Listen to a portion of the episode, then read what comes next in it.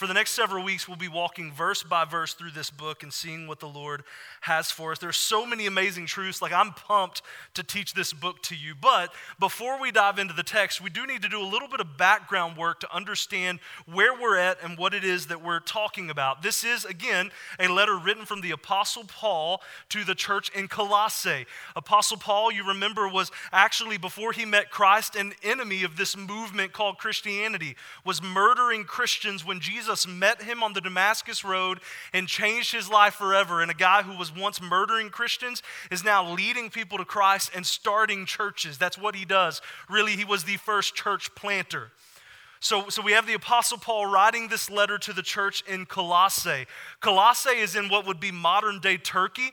The city doesn't actually exist anymore. In fact, it's a beautiful, I had the opportunity just this past week to see for myself the beautiful green rolling hills, grass blowing in the wind, the site where Colossae actually existed. Y'all, it was absolutely phenomenal. I wasn't actually there, I was watching it on YouTube, but 2022 is pretty amazing, isn't it?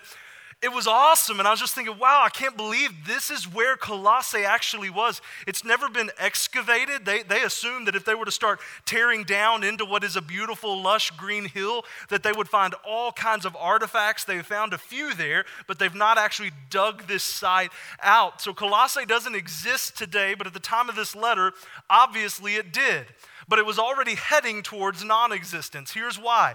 At one point in time, the main road went by Colossae. So, Colossae was a happening town, a cultural center, a place of influence and prominence in the world, commerce and trade, and, and they were just a happening place. But then what happened is the, the Roman roads were built. They ended up going around Colossae. So, Colossae diminished while towns like Hierapolis and Laodicea, which you may remember that name from the book of Revelation, those those towns grew. So Colossae was kind of like Radiator Springs when the interstate came in. They got bypassed, so they just, like 4P Pixar, you're fine. Uh, I've watched, okay, I got to tell y'all, this, some of you, I'm to lose you on this. I watched the movie Cars for the first time three weeks ago while I was writing this message. So some of you just think, wow, he loves cars. No, it just happened as I was watching it. But, but this is what happened. So the, they, they are bypassed, so their town is still there, but it's not what it used to be. They've lost some of their influence, they've lost some of their cultural cachet. They are not quite who they were but it's still a town, it still exists. It's a sizable population, is actually Gentile, meaning they are not of Jewish ethnicity or religious background, but there was also a pretty good chunk of Jewish believers there as well. So you have a, a group of Gentiles predominantly, but also some Jews, and it's into this that the Lord starts a movement. Now, Colossians is interesting to me personally because this is one of the few places where we saw, see Paul writing a letter to a group of people he's never met. Like a ton of the other letters of Paul, he's like, hey, remember when I helped start your church? Let me write you a letter to see how it's going. He had never actually met the people in Colossae, had never been to Colossae and to the church there. Instead, their pastor was a guy by the name of Epaphras. Epaphras, we, we believe, might have been saved under Paul's ministry in Ephesus. So then he did what, if you remember our message from last week, you come and see Jesus, you experience Jesus, but then you go and tell. So Epaphras is saved. He goes home to Colossae, starts telling people about this Jesus, starts telling people about the good news, the gospel. So people are saved, and all of a sudden, out of where there was once nothing, now you have a church in Colossae, and Epaphras is the pastor. By the way, that's what a church is. A church is not when, like, some sort of spiritual entrepreneur sets up a building and starts doing services. That's not what church is. Church is when a gathering of saints come together to worship Jesus. How did the Lord say it himself? Where two or three are gathered, there I am also. When the saints come together, church happens. And that's what you had here in Colossae a group of new believers from wildly different backgrounds. So here's the thing you can imagine the baggage that all these people would bring to their church. Like, did you know that you bring baggage to church? Some of you, quite literally. We have four kids. My wife looks like she's, you know, carting all kinds of stuff in here when we come to church, right? But, but we also bring other types of baggage when we come to church. So this church was no different. You've got first these Jewish believers who brought their kind of Jewish idea of what faith should look like. Today we would call that legalism. So, all these Old Testament laws do this, don't do that, don't do this, you better do this. And if you don't do all of these laws, talking like 700 of them, by the way, if you don't fulfill all these perfectly, then God will not be happy with you. If you break one of these, you better sacrifice a goat or something like that because you are not right with God. So they bring that in. God has saved them from that, yet they still carry some of that with them. And then you have these Gentiles coming from a Greek mindset, this philosophical mindset that was really kind of all over the map. It would eventually blossom into what scholars call Gnosticism. And it was the idea primarily that everything in this material world is really just evil. So we need to just rise above this. We need to somehow intellectually ascend above all of this material world. So that was kind of the Greek philosophical view. So you understand how when this church came together, and brought all of their religious and philosophical baggage to the table, they were a little bit confused. Some of you are confused right now over just what I said over the last four or five minutes. Like, you can see how this church would be like, wow, who are we? What is this really supposed to look like? So Epaphras was concerned enough about this that he goes to where Paul is, which we believe was Rome some 1,000 miles away. Like a 1,000 miles away is difficult now in a car, but back then it was even more insane. So, so they go to Rome. Epaphras goes and he brings these concerns to Paul, but he also shares all the really cool things God is doing in the church in Colossae. Paul not only encourages this new pastor, but also stops down and writes a letter to this church that he has never met before. One more thing I want to say, and then we'll dive into the text. We, we don't exactly know the nature of this false teaching because we weren't there. Like, you can find some very confident pastors and some very confident commentators who will tell you exactly what the false teaching was. And I want to just tell you that they are either making it up or quoting somebody who was making it up because we weren't there and the text doesn't tell us. But here's why I want to share that with you. I share that with you because I love Paul's approach when it comes to false teaching. Paul was a, a Pharisee of Pharisees, according to him and others. Paul was an expert, basically religious lawyer. If there was anybody who was equipped to say, oh, Gnosticism, let me tell you why that's dumb, Paul was your guy. But Paul never does that in any of his letters. But you know what Paul is going to do to counter false teaching? He's just going to elevate Christ. He's going to preach the gospel. He is going to put Jesus over everything. And it's like that song we sang a couple weeks ago Turn your eyes upon Jesus, look full in his wonderful face, and the things of this earth, including false teaching of all stripes, will grow strangely dim in the light of his glory and grace. I understand why they didn't put that line about all stripes of false teaching. That would be weird to sing that. So, with all of this information, let's dive into the introduction to this letter, and then we'll pray and ask for the Lord's help as we read that together. Just if you're a guest, let me tell you that we are a Bible teaching and preaching church, and uh, it doesn't usually take us this long to get to the text, but I wanted us to know what it is we're reading before we started reading today. Verse 1 of Colossians chapter 1, the word of the Lord says this Paul, an apostle of Christ Jesus, by the will of God, and Timothy, our brother, to the saints and faithful brothers in Christ at Colossae, grace to you and peace from God our Father. We always thank God, the Father of our Lord Jesus Christ, when we pray for you, since we heard of your faith in Christ Jesus and of the love that you have for all the saints, because of the hope laid up for you in heaven. Of this you have heard before in the word of truth, the gospel which has come to you, as indeed the whole world it is bearing fruit and increasing, as it also does among you, since the day you heard it and understood the grace of God and truth. Just as you learned it from Epaphras, our beloved fellow servant, he is a faithful minister of Christ on your behalf and has made known to us your love in the Spirit. Would you pray with me? Lord, it is my prayer that today we would very clearly see your truth in a way that challenges us and changes us and makes us who it is you want us to be. God, by the power of your Holy Spirit, would you impress the gospel on us in such a way that it causes us to be people who are growing in you? Lord, we love you and we thank you for what you're going to do. It's in your name we pray. Amen. So Paul starts in the first two verses with his kind of common greeting that you have, are familiar with if you have a church background and have read some of the other letters of Paul.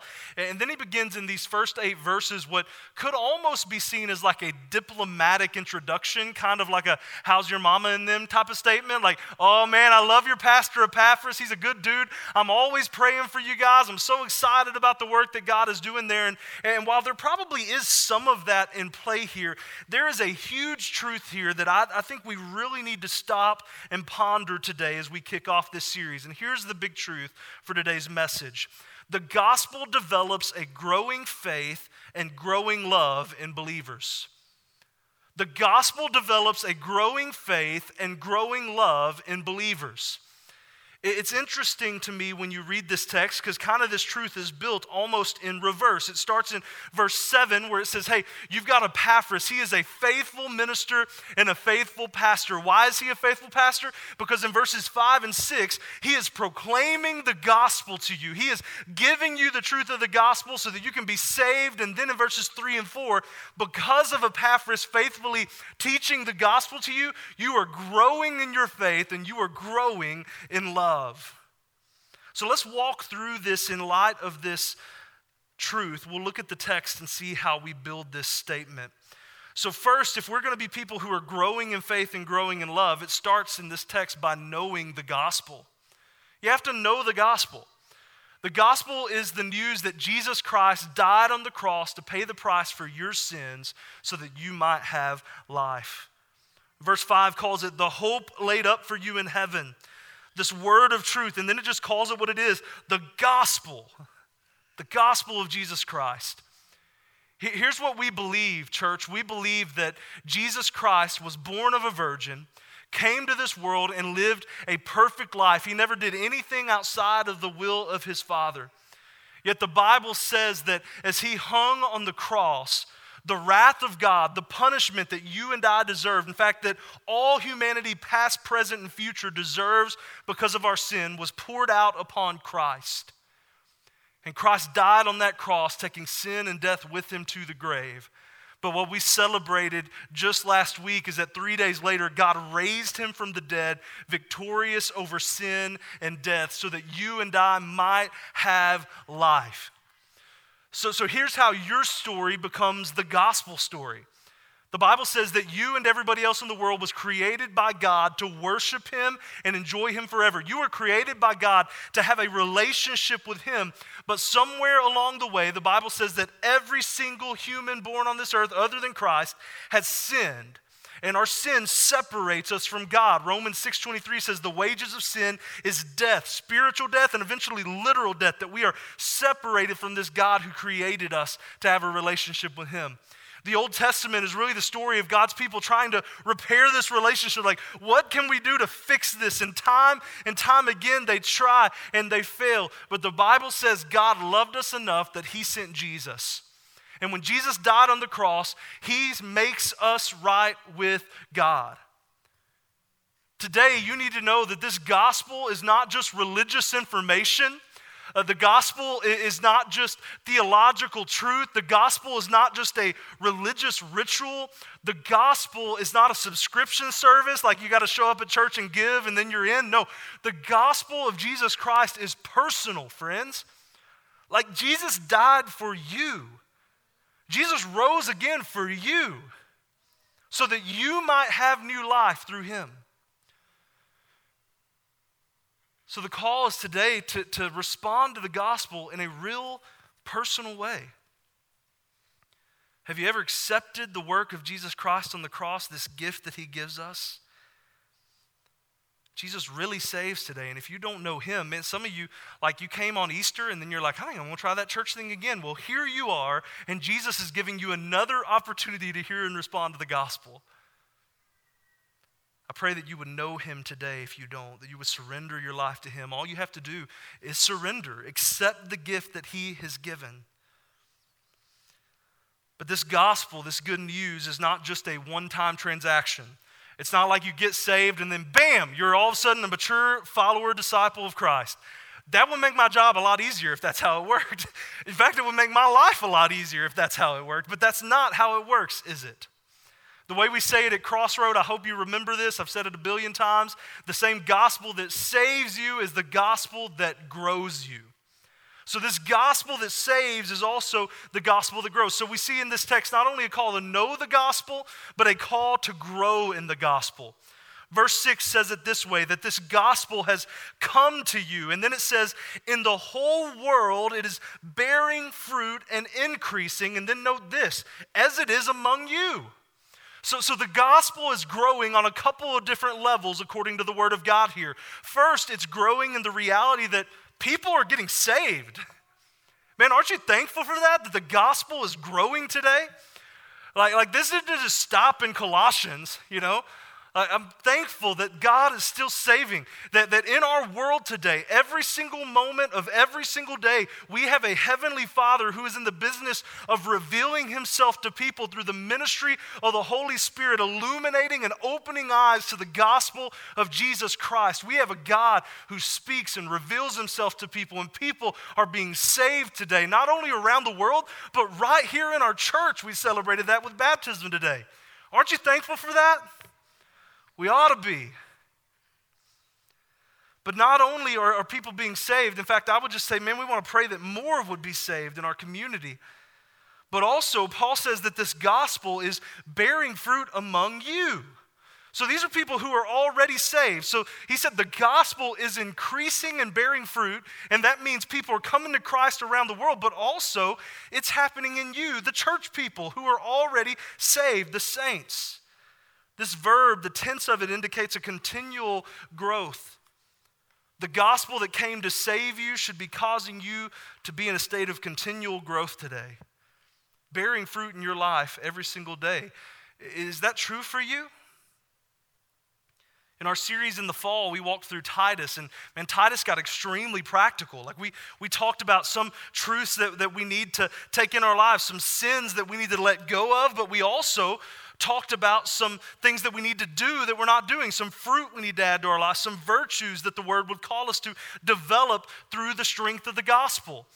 But what we're doing today is really taking a step back from that and talking at a really base level about what it is that gospel growth looks like. And that's where verse 3 comes into play, where Paul specifically outlines areas of growth in the Colossian church. I can just tell you guys that as a pastor, I can almost just hear the conversation that Epaphras has with Paul.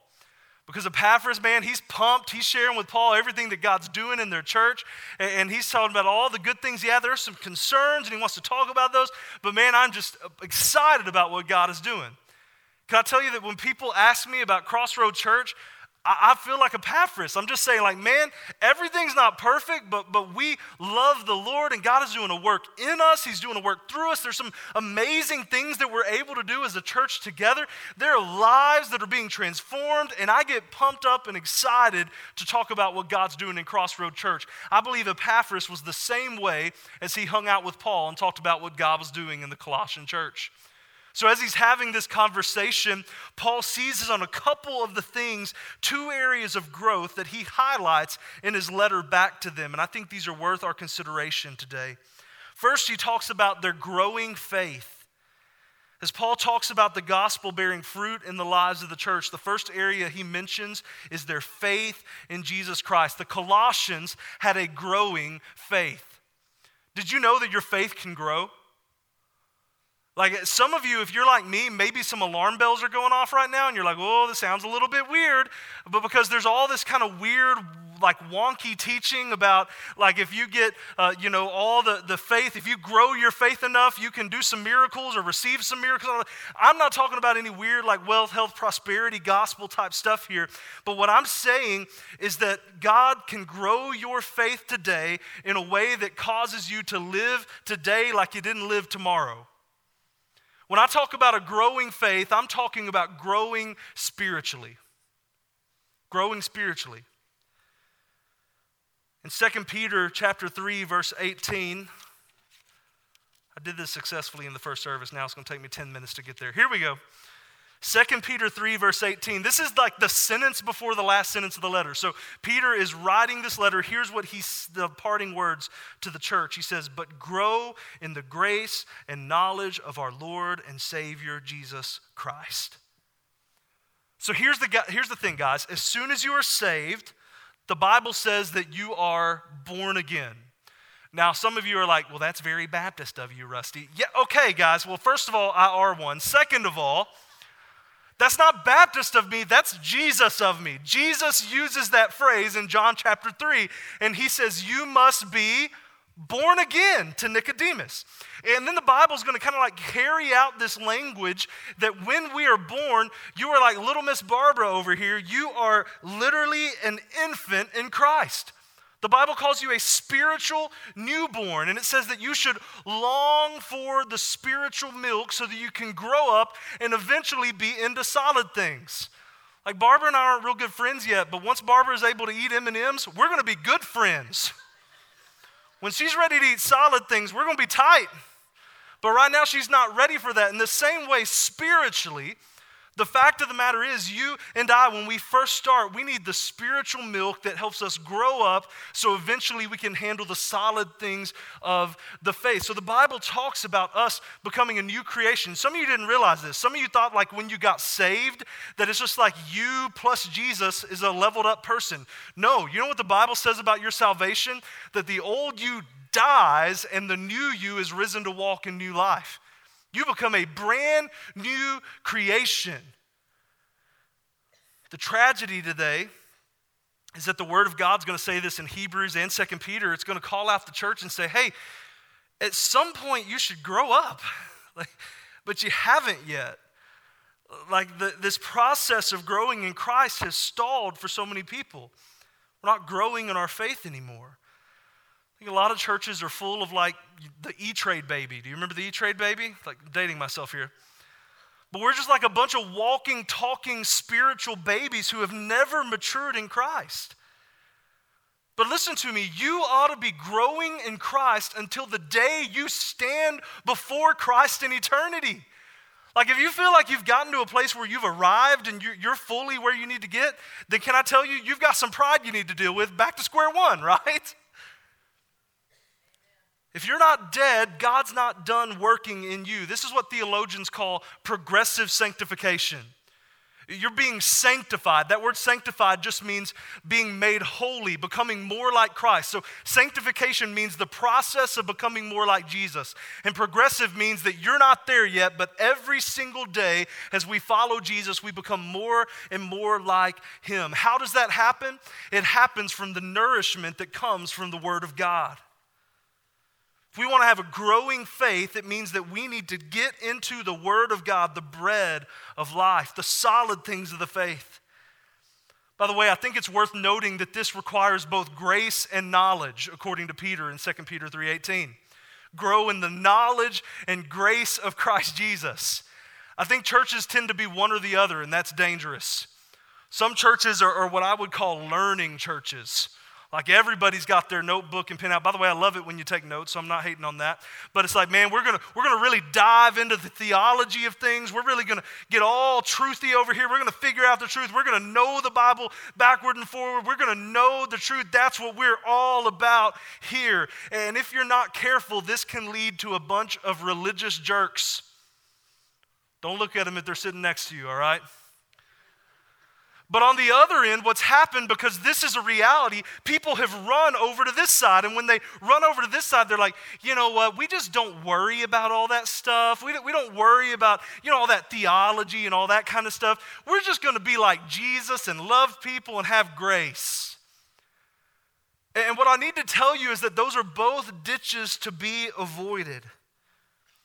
Growing faith means that by God's grace, we are able to know Him more through His Word. And when we know Him more through His Word, we're able to share that with others. Growing in knowledge and grace means that we come and we feast on the bread of life the Word of God, and by His grace, we're able to understand it and take it in and make it part of us so that we can then go and share it. But again, if you're in this ditch over here, can I tell you what we end up doing? all we do is just analyze the bread. We just say, I wonder what's in this. It's like my granny when somebody else makes biscuits. What'd they put in here? Is this gluten free? Is this locally sourced ground flour? Let's really just think about what is in this bread. Let's cut it open. Let's talk about it. But they never feast on the Word of God. Instead, they just analyze it like it's a cold, detached thing. But again, over in this ditch, we're just like throwing little Debbie cakes out to everybody. And every, all the Christians are just getting spiritually fat and lazy. I know I'm just like shooting shots today. I'm sorry, guys. But here's the call is to come and feast on the bread of life. And don't just know about it, but, but take and eat. Think of John in the book of Revelation where he's like, hey, eat this scroll, right? Like literally take in the word of God so it becomes a part of you, so that it is then being shared with everyone you encounter. The only way that's going to happen, friends, is with the help of Jesus. Only then can we grow in our faith by growing in knowledge and grace. So, here at Crossroad, we, we love us some good theology. We just talked about progressive sanctification on a Sunday morning. That doesn't happen in a lot of churches.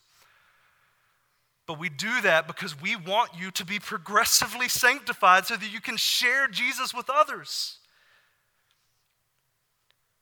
The only reason we're able to grow is by the grace of Jesus. And as we study His Word, as we apply it to our lives, as we walk with Him day after day, as we trust Him through trying circumstances, we see that He is faithful and we grow in our faith. When we experience some of those mountaintop moments in life and then we come back down the mountain, we see that God was faithful and we grow in our faith. And we just look back and see in our lives how God has worked and worked and worked and we grow in our faith. I think of that old hymn, Tis So Sweet to Trust in Jesus. It says, Jesus, Jesus, how I trust him, how I've proved him over and over. Jesus, Jesus, precious Jesus, oh, for grace to trust him more. Yeah, I love the confidence of that song. It's like, yeah, I trust Jesus. Like, like Jesus has proved himself faithful time and time again. I trust him so much. And then that prayer, the last line, oh, but give me tr- grace to trust him more. Do you feel that way sometimes? You're thankful that we have a God who answers that prayer and gives us a growing faith. Not only does Paul commend their growing faith, but we see Paul also pointing to their growing love. Look at verse 4. It says, The love that you have for all the saints. We've heard of your faith and also the love that you have for the saints. Now, I want to tell you the Bible very clearly calls us as Christ followers to love our neighbor and to love the lost and to love people who are far from Christ. Like, that is a biblical teaching that happens all over the Bible, and Christians ought to consider that more often than they do. But that's not what this passage is talking about. This passage is talking about the love that you and I are called to have for one another in the church. And this lines up with a lot of the New Testament teaching. In fact, here's what the Bible's going to say very consistently. If you want the world to know you belong to Jesus, if we want cross the, the Wichita area to know that Crossroad belongs to Jesus, we don't do it by having a cool building and a great organization that's big. But we don't do it by having really cool mission projects that are reaching out in our community and doing cool things to help people. Uh, we don't do it by having an amazing big worship service. All those things are well and good, but here's what the Bible says People will know you belong to Jesus. By the way, this isn't Rusty, this is Jesus talking in John 13. By this, all the world will know that you are my disciples, your love for one another. Isn't that wild? Like, this is how the world will see that we love Jesus by the way we love each other.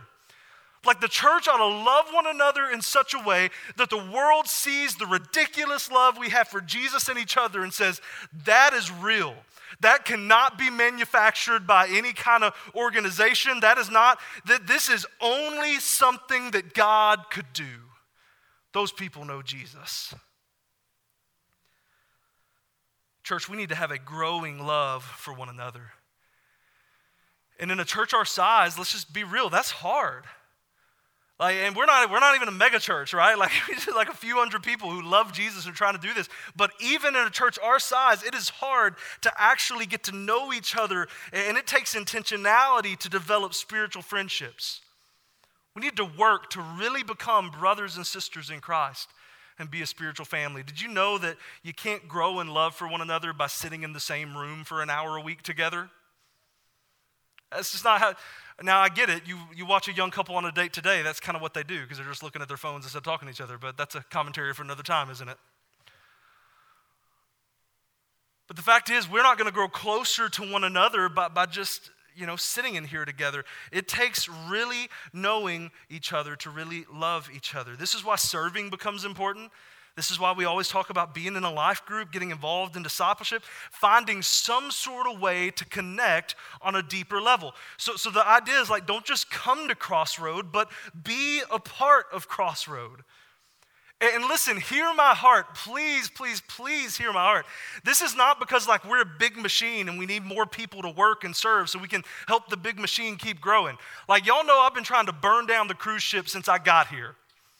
Like, we are not a cruise ship There's just all these luxuries, like, come and be served. No, we want to be what we talked about back in the fall. We don't want to be a cruise ship. We're an aircraft carrier where the people of God come in. And instead of saying, serve me, we say, how can we serve so that we can come, we can be equipped, we can grow in our faith, we can really love each other, so that then we can be sent out into every nook and cranny of Wichita and beyond with the gospel of Jesus Christ. That's who we want to be. So, the reason we call you to kind of serve and find somewhere is really less about the service and more about the relationships that are developed in that service. It's not so we can say, hey, look, we've got a great life group to Sunday morning attendance ratio. I don't know who talks like that, but, anyways, like that's not what we're all about. Rick's helping with life groups. That wasn't you, brother. I just want to say. Like, like we're, we're, that's not what we're about, but we know that to really grow in your faith, you need to be growing in your love for the saints. So we want to give you ways to do that. And sometimes that's just as simple as serving on the, the hospitality team, and that's almost like your life group, or you sing on the praise team, or, or you just do something, but you get together and really get to know people. Can I tell y'all, we got some really good life groups that aren't even called life groups, but you stay here until we turn the lights off and make you leave. But, but can I tell you what that is? That's intentionally connecting. We love that. Can I tell you what happens? Margot, are you up there? When Margot turns the lights off early, what happens, Margot? I lovingly say, hey, don't do that when people are talking, right? Because we want that. We want people to connect. Lyle's like, Am I going to be the guy who has to turn off lights? Our youth pastor will stay as long as you need. No, but, but here's what I'm saying find a way to really connect and really do life with one another so we can love each other as Christ has called us to. Y'all, here's what I know this is really hard. Like both of these things, growing in your faith is hard. Why? Because the world's constantly pulling our attention other places. You're challenged to grow as a man, grow as a woman, grow as a dad, grow as a mom, uh, grow as a friend, grow as an employee, you know, be a better leader. You got all these things pulling at you, trying to get better, get better, do more, do more. But can I tell you, the first thing you need in your life is to grow in your faith. Growing in love is hard because, well, Sorry to break this to you guys, but we're just not that easy to love. We're all people, and we're messy people, and it's hard to love messy people. But this is what the word calls us to. So here, here's how I want to encourage you as we wrap this message up today. I, I want to tell you that gospel growth is really possible. And it's not because of this message. It's not because of Jesus over everything, this cool graphic Jessica made, or the series we're going to preach over the next. No, it's none of that. Can I tell you why change is possible? Because the foundation of all of this is the gospel of Jesus Christ. And if it sounds impossible, can I tell you when they laid Jesus in the grave, they said that was going to be impossible too. But we celebrated last week that it, what was impossible is possible because of the resurrection of Jesus Christ. And he stands ready to help us be this church today. But, but here's what I want to tell you you're going to fail if you leave today and say, All right, I'm taking this message to heart. Time to have a growing faith and some growing love. I'm going to do it. You are going to fail.